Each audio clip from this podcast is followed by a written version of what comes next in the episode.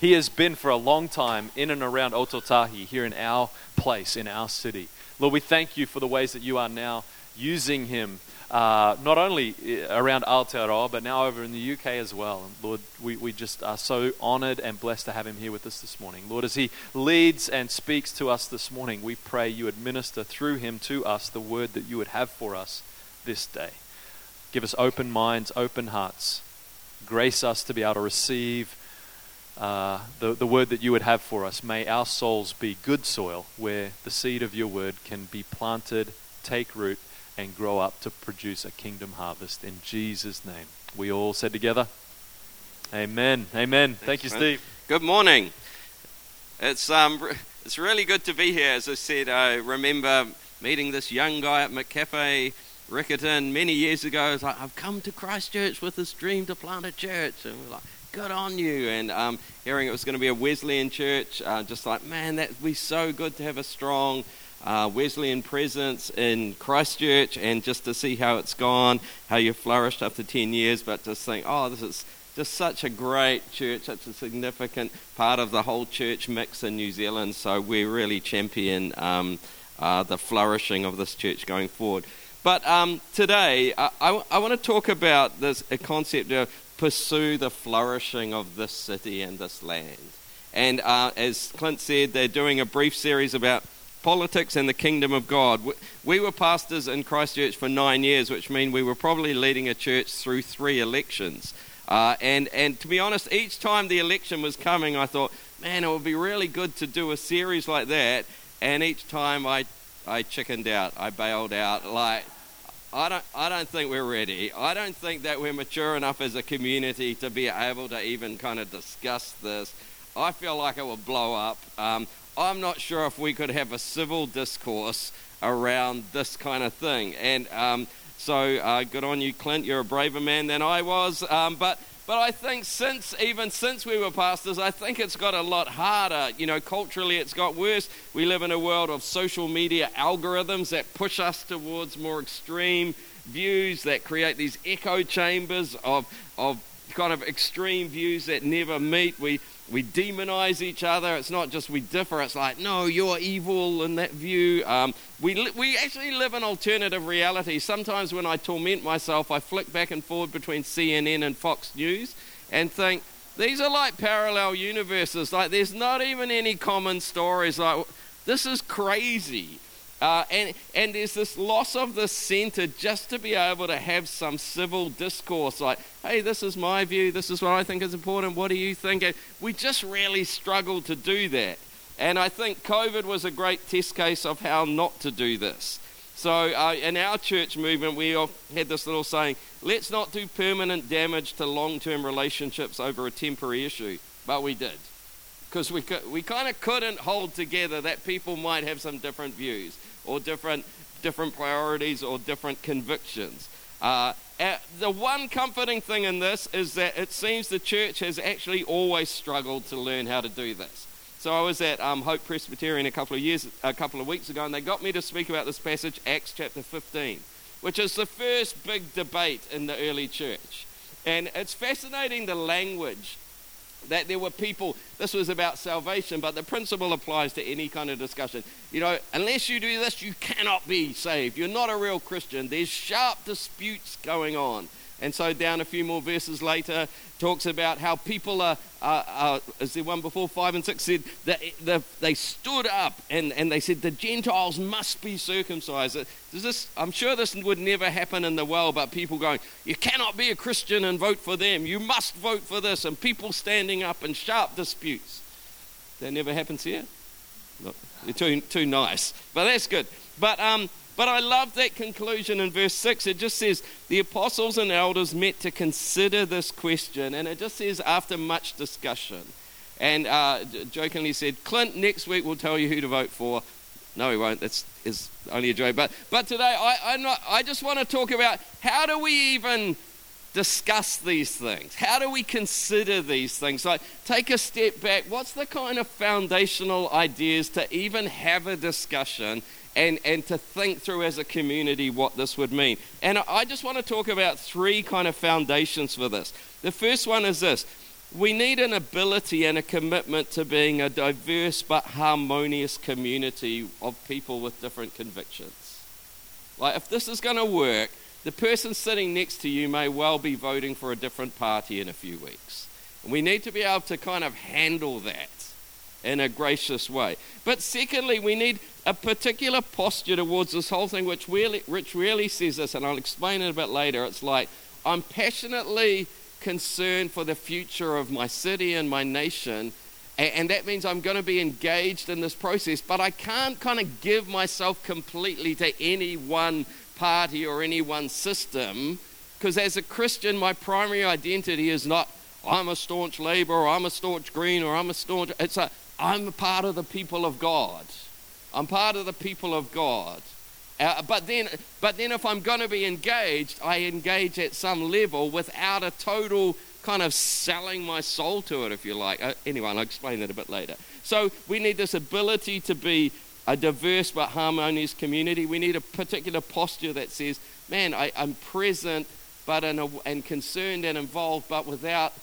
I don't really give myself completely to any one party in this. And thirdly, that all of that is informed by a biblical vision for the future. I have a sense of what God is wanting to do in our world, and certain parts of those are really important to me.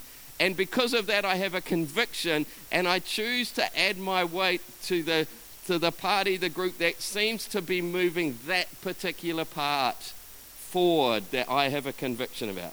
Is that okay? So that's, so that's, I just want to explore that. So first of all this, we need a commitment to being a diverse but harmonious community. So one of the approaches that many churches did over COVID was kind of like, whoa, whoa, hold on, time out, time out. We need to back up and kind of go, hey, there are issues that we are going to disagree on. This is one of those. Let's think about that. That there might not be a case of the right or wrong, or there might not be this is the Christian view, but there might be, how do we be a community where people have some different convictions? And there's a particular section in the Bible that deals with that. It's found in Romans fourteen and fifteen.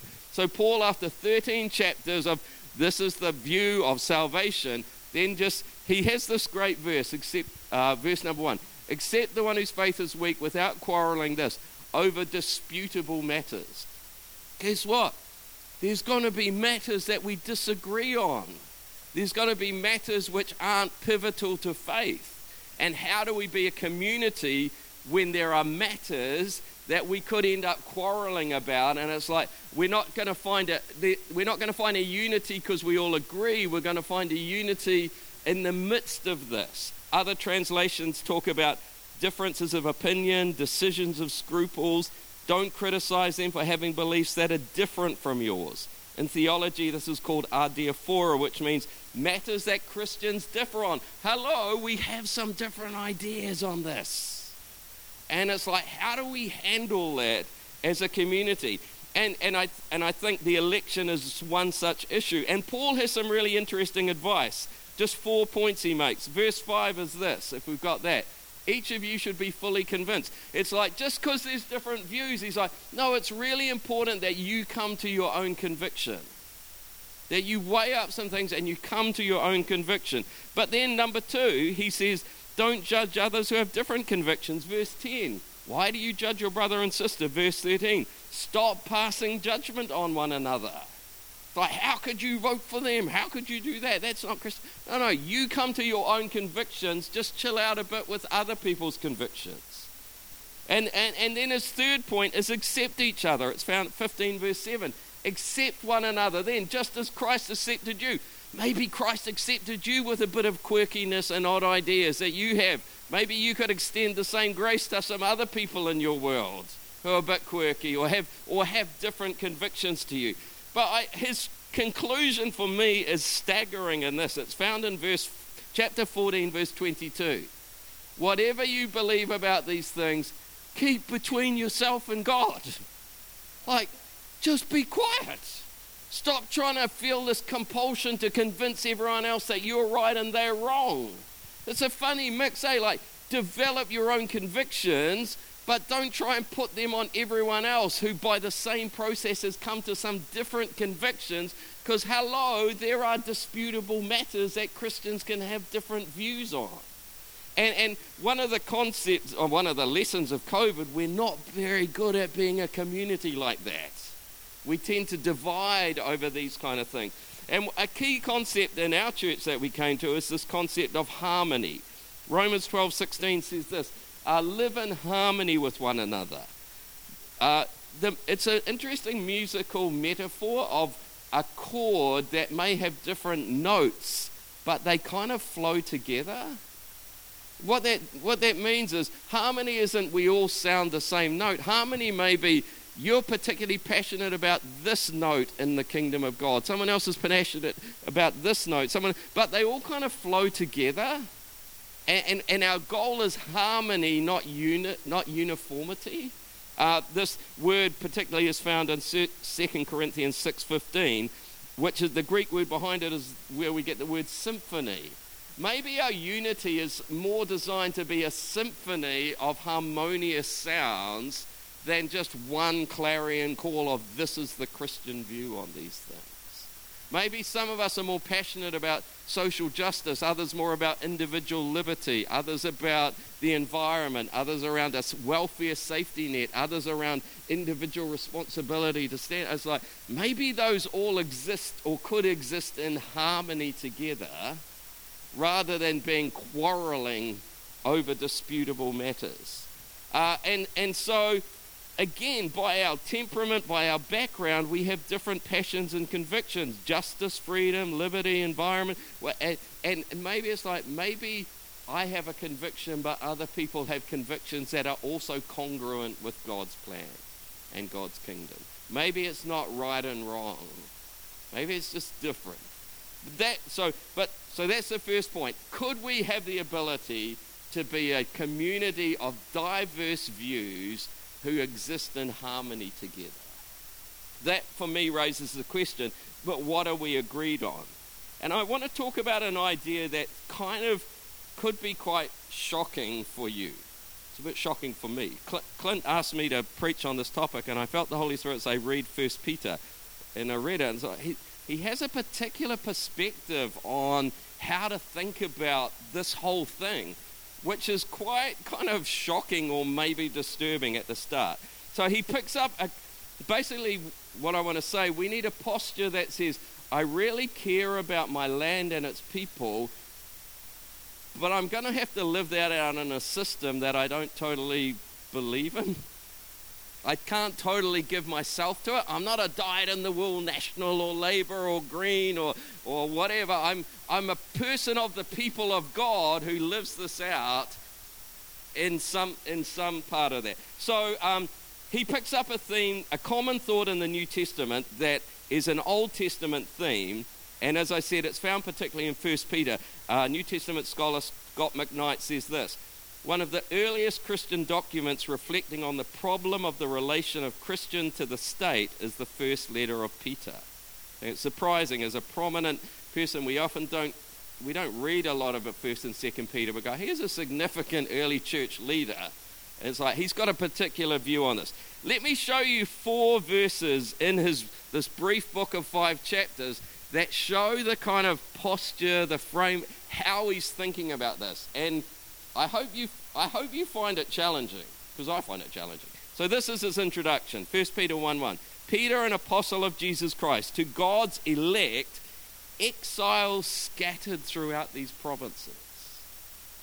Um, okay, chapter one, verse seventeen. Because you call on a father who judge each, judges each person's work impartially, live out your time here as foreigners here in reverent fear.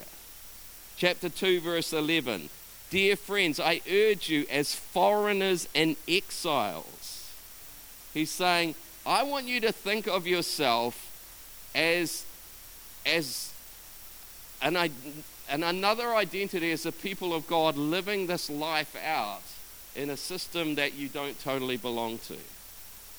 And, and then the final one, and I'll explain that in a minute, the final one is in chapter five, verse thirteen, the conclusion, which he writes in his own hand, the rest is dictated, and he just says this, She who is in Babylon, chosen together with you, sends you her greetings. He's not in Babylon, he's in Rome. But if you know the Old Testament, there was a time when the people of God lived in exile in Babylon. And he's saying, really, Christians, this is a helpful way to think about how we're doing life. We're like the people of God living in a system that we don't totally belong in. But we're called to work through that system for the good of the people there, but we can never kind of hand on heart, died in the wool, go, I'm, I'm part of this. And he's like, welcome to the tension of Christian living. I, I, I can't just pull out and ignore it, but I can't give myself totally to it. I'm kind of like, I'm part of the people of God. But we're here for the flourishing and the blessing of our city. Um, words like sojourner, one who comes from a foreign country to reside there. He actually uses the word stranger, Greek xenos, from which we get xenos, xenophobia. The sense of an out, I'm an outsider of the system, but I call to plug in and do the best I can in the system. It's like, what a strange way to do life. Um, talk about the sojourner is distinguished from the foreigner in general because he's one who is settled in, who's established him or herself in this place. And um, and it's like, man, my whole framework, I'm not first or foremost a national voter, Labour voter, Green voter, whatever. I'm part of the people of God. But I'm called to participate in this. So where am I going to tick in a couple of weeks? And it's like, man, this is this is part of it. So let me just say there's a really unhelpful way to think about this. So some people, traditional Christians, is like, oh, oh, let me show you a verse. Hebrews eleven talks about um, uh, these people were living by faith when they died. They did not receive the things promised. They only saw them and welcomed them from a distance. This, admitting they were foreigners and strangers on earth. So there's this idea, oh, the world is not my home. Home is heaven, and, and I'm just waiting to go there. I want to suggest that's not what this means. Is that right? It's not what, let me show you why you shouldn't just read it like that. And one of the keys is a long time before there was the experience of Babylon, there was the father of faith, Abraham. And listen to what Abraham says in Genesis twenty-three. Abraham was promised an inheritance of a land, but his whole life, this is what he says, verse four, I am a foreigner and a stranger. I don't currently have this inheritance. It doesn't mean I'm waiting to go somewhere else. It means I'm, I don't currently exercise, participate in my inheritance, but I'm here, but I live in this strange relationship with this place. I'm, I'm not a foreigner to the land. I'm a foreigner to the system that's here. Have I lost you all on that? Um, Let me give you the simple version. Matthew five five. Blessed are the meek, they will inherit the earth. We're not waiting to disappear from this place. Doesn't matter, it's all going to burn, forget it. No, no, this place matters. But the system here, we're not part of it. And so again, Peter's opposite to that is found in First Peter two, verse nine. But you are a chosen people, a royal priesthood, a holy nation, God's special possession, so that you may declare the praises of him who called you out of darkness into this wonderful light. Once you were not a people, but now you are the people of God. Once you had not received mercy, but now you have received mercy. Scott McKnight again says, Peter has raided the Old Testament for vocabulary about the people of God. It's like, man, this is who I am. We are the people of God. But then the opposite area, if one thing is too much identified, the opposite area is go, oh, it doesn't matter, because it's all going to burn and we're all going to go. And and um, and that's our problem, because for some of us who are a bit older, the reason why the world is in such a mess is because we believed that in the seventies and eighties. Hey, we're going to get raptured out, we're going to leave this place. The worse it gets, hallelujah, it just shows Jesus is coming back. And it's like, no, we were called to be salt and light. We were called to make a difference. And so there's this tension there, and, and it's embodied in a really famous passage. If I've lost you on all of this, just focus on this. Jeremiah twenty-nine, the letter that Jeremiah sends to the exiles. People living in exile in Babylon. build houses, settle down, plant gardens, eat what they produce, marry, have sons and daughters. He's like, be fully present there. But then verse seven, if you only remember one thing from today, this verse, seek the peace and prosperity of the city to which I've carried you into exile. There it is. You don't totally belong in the system, but but pursue the flourishing of this place. Seek it, go after it, desire it, but through a system that you're not totally comfortable with and you never totally belong. I love, if you just pause to look at some of those words, seek, it means to try to get, to reach something one desires, to pursue, to go after.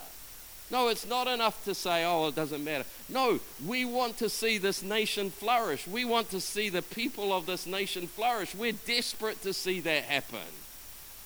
But we're going to have to do that through a system that we don't totally give our total one hundred percent belief to. But seek what? In, he, in N I V, it's seek the peace and prosperity. In Hebrew, it's one word, seek the shalom. Shalom, the Hebrew word for peace, doesn't mean just the absence of conflict. It means the presence of wholeness. Other translations, seek the well-being, seek the seek the state of welfare, the E S V, seek the welfare of the city. Prosperity has a few allusions to televangelists. So globally, people often like the, the language, seek the flourishing. Man, I want our city to flourish. I want our nation to flourish. I want the children of our nation to flourish. I want the businesses to flourish. I want different ethnicities to flourish. I want this place to flourish. And it's like, that's the passion for this thing. And so again, it's like, man, I this is the passion. And, and, and we're going to have different convictions about how to do that, how to engage with the system to do that. But which leads me to my third point. So the first point is we're going to have to learn how to be a, a harmonious community of different views. Okay? We're going to have to adopt this posture that actually that exiles who pray for the welfare of the city. I've, I, I'm concerned for this place, but I can't give myself completely to any of the ideas of what's going to fix it. Which leads to this third thing. Um, oh, can I drop the kind of nuclear bomb point in there? Um, the word antichrist in the Bible doesn't mean against, it means in the place of. We don't believe there's other messiahs coming that are going to solve everything. There might be good people of integrity, but we don't give ourselves to any particular cause or idea like, this is the answer. No, no, we we... critically engage with, because they carry some part of our conviction of what the solution is. But but there's this kind of distance. But let me go. The third point is this. If we're a community that can de- hold different views in harmony, if we're a community that has this posture of being exiles, seeking the welfare of the city, how is that informed? And I want to suggest it's informed by a biblical vision for the future.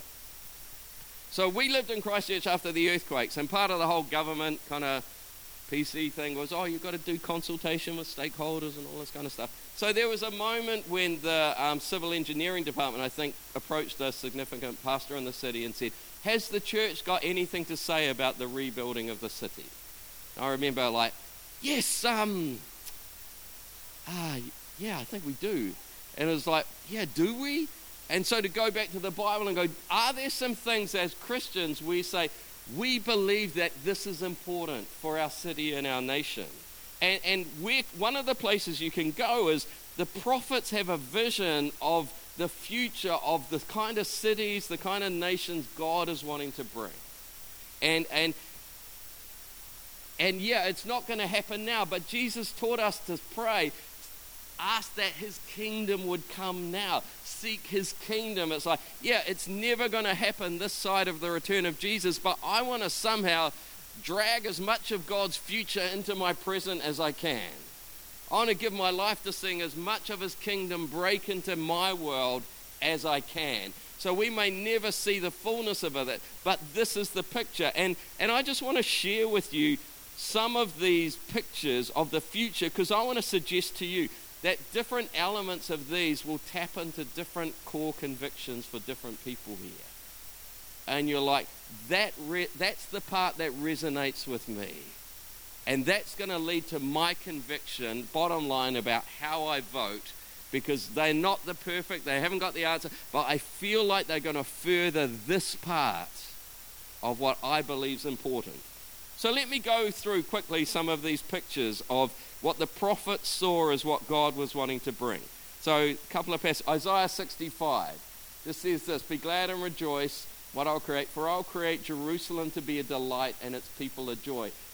Cities can be dark places, oppressive places. In the kingdom of God, cities are places of celebration and joy. They're like a London in the Olympics, uh, an Auckland in the middle of a Rugby World Cup or a Women's Football World Cup. It's like, man, we want our cities to be places of celebration and joy and light.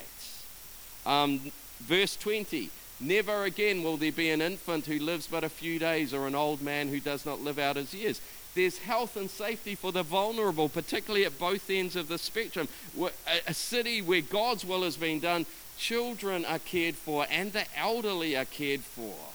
And it's like, that's a city where God's will is being done. Verse twenty-one, "They will build houses and dwell in them. They'll plant vineyards and eat their fruit." In God's city, people own their own houses. The houses are warm and safe and dry. People aren't getting preventable diseases. Kids aren't getting preventable diseases because they're living in damp houses. And, and they're not living in emergency accommodation in motels. Um, and it's like, no, no, in God's city, housing is important. Food is important. There's not children going to school hungry. Food is affordable.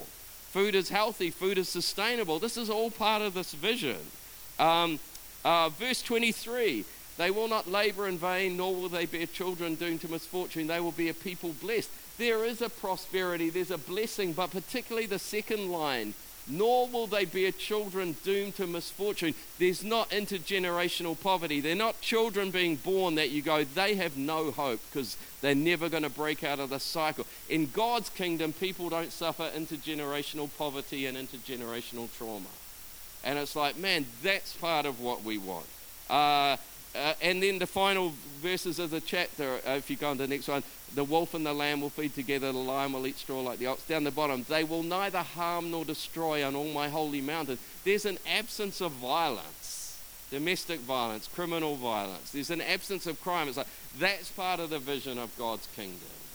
It's like, this is an incredible vision of what God is wanting to bring.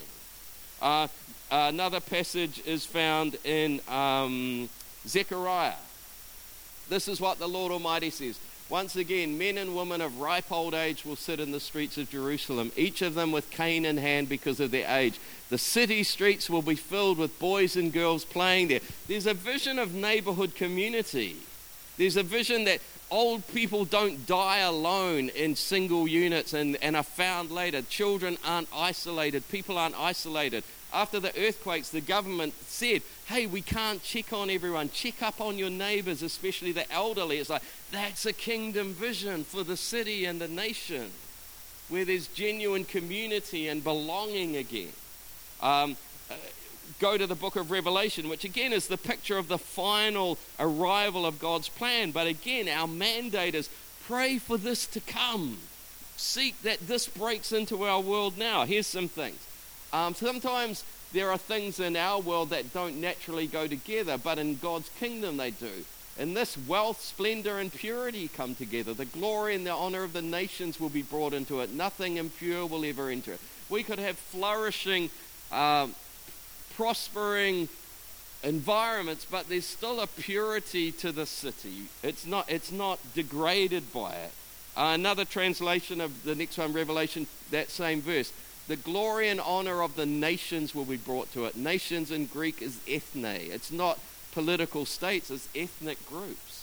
In God's kingdom, ethnic diversity, cultural diversity is celebrated. The best of the cultures are brought into this place and celebrated and honored. That's a kingdom vision for our city. Uh, Revela- Revelation twenty-two goes on to say this, "The angel showed me the river of the water of life, as clear as crystal." There's clean water. The environment's not polluted and degraded. Uh, flowing and, and there's on the side of the river there's trees and crops. It's like the natural environment is flourishing as well. And it's like, this, this is an incredible picture. And just you think it's all social gospel and things. Uh, the final one down here is, no longer will there be any curse. The throne of God and of the Lamb will be in this city. Yeah, in God's city, eventually, people acknowledge God and they acknowledge Jesus.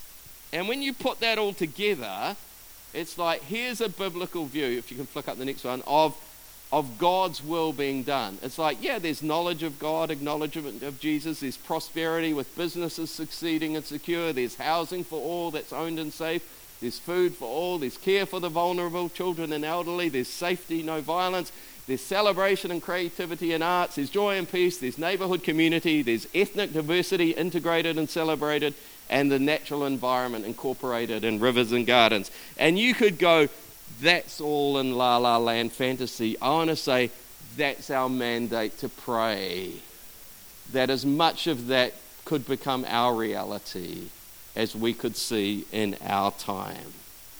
And so it's like, as we go into this, it's like, man, some, or let me summarize it. This is what I think. We're called to be passionately pursuing the flourishing of this land and these people.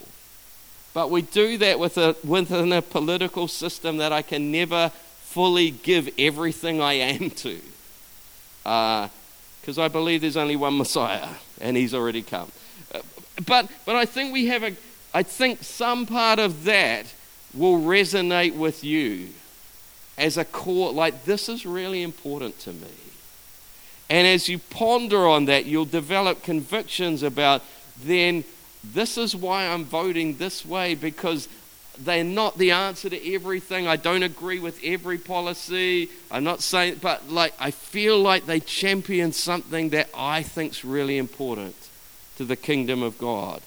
But at the same time, I realize that we are the people of God. And different parts of that will resonate with different people, which will lead to different convictions about what they should do, but that could together there be a symphony, a harmonious symphony of people who are champion, championing different parts of the vision of the kingdom of God. And wouldn't that be great if we could be a church like that? On disputable matters, we share a common posture towards the system. We share a common vision, but out of that we develop different convictions about what we should do. Here's the key question: what of that is important to you? Let me pray. Father, I thank you for this beautiful church, this wonderful community, the journey that they're on. Thank you for wise and safe, good leadership here. Could you, could you, God, raise up something that's just has a wow factor of a community that's able to be harmonious, a harmonious symphony of the cause of your kingdom for the flourishing of Aotearoa, New Zealand, and the people of this land. God, could you give us grace and wisdom to be that kind of people, I pray in Jesus' name. Amen.